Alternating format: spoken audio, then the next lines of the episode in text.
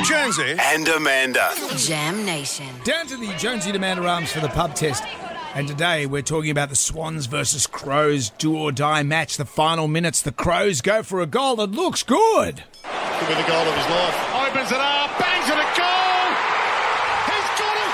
One for the ages. No. It's touched the post. They're celebrating. They don't know.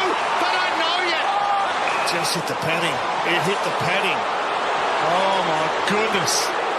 But the thing was, it hadn't hit the It padding. was a goal. It was a goal. So the Crows lost 74 73. The Sydney Swans won. Sydney Swans are now into finals contention. They're in the top eight, which is the end of the season for the Crows. It was do or die for both teams. Mm-hmm. And there's a flow-on effect as well because of that. That means Geelong's been ousted as well. So, as you say, big knock on effect.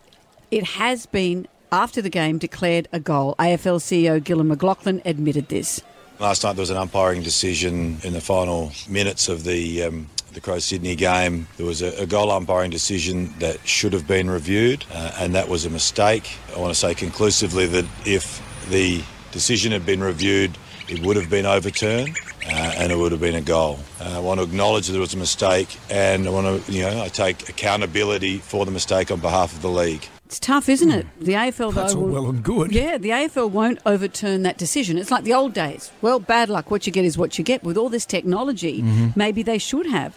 The AFL not changing the result. Is it past the pub test? No, it certainly doesn't. With the uh, rules they've got in play to make it fairer, um, and mistakes like that still to happen, it's almost akin to cheating. And I would hate to think that happens. So certainly not. No, and doesn't pass the pub test at all for them to change the result. Um, imagine going to a game and going home and wondering if they're going to change the result when you get home. When it gets to full time, they've got to call it quit, and whoever won won. Yeah, it definitely passes the pub test. Look, as young kids, we're brought up to respect the umpire's decision, regardless of whether they're right or wrong. What sort of example are we setting of in the adult game? We're not respecting the umpire decision, whether it's right or wrong. Yep, they made an error, but get on with it. Fair play for them for coming out and admitting it, but at the end of the day, you can't change the results. A mistake was made, they owned it, get on with it. Yeah, I'm a little bit divided. I'd rather stay with the, the umpire's decision, but with all this modern technology now, they should not get that wrong. It's not fair and it's not right, but that's footy. If you look back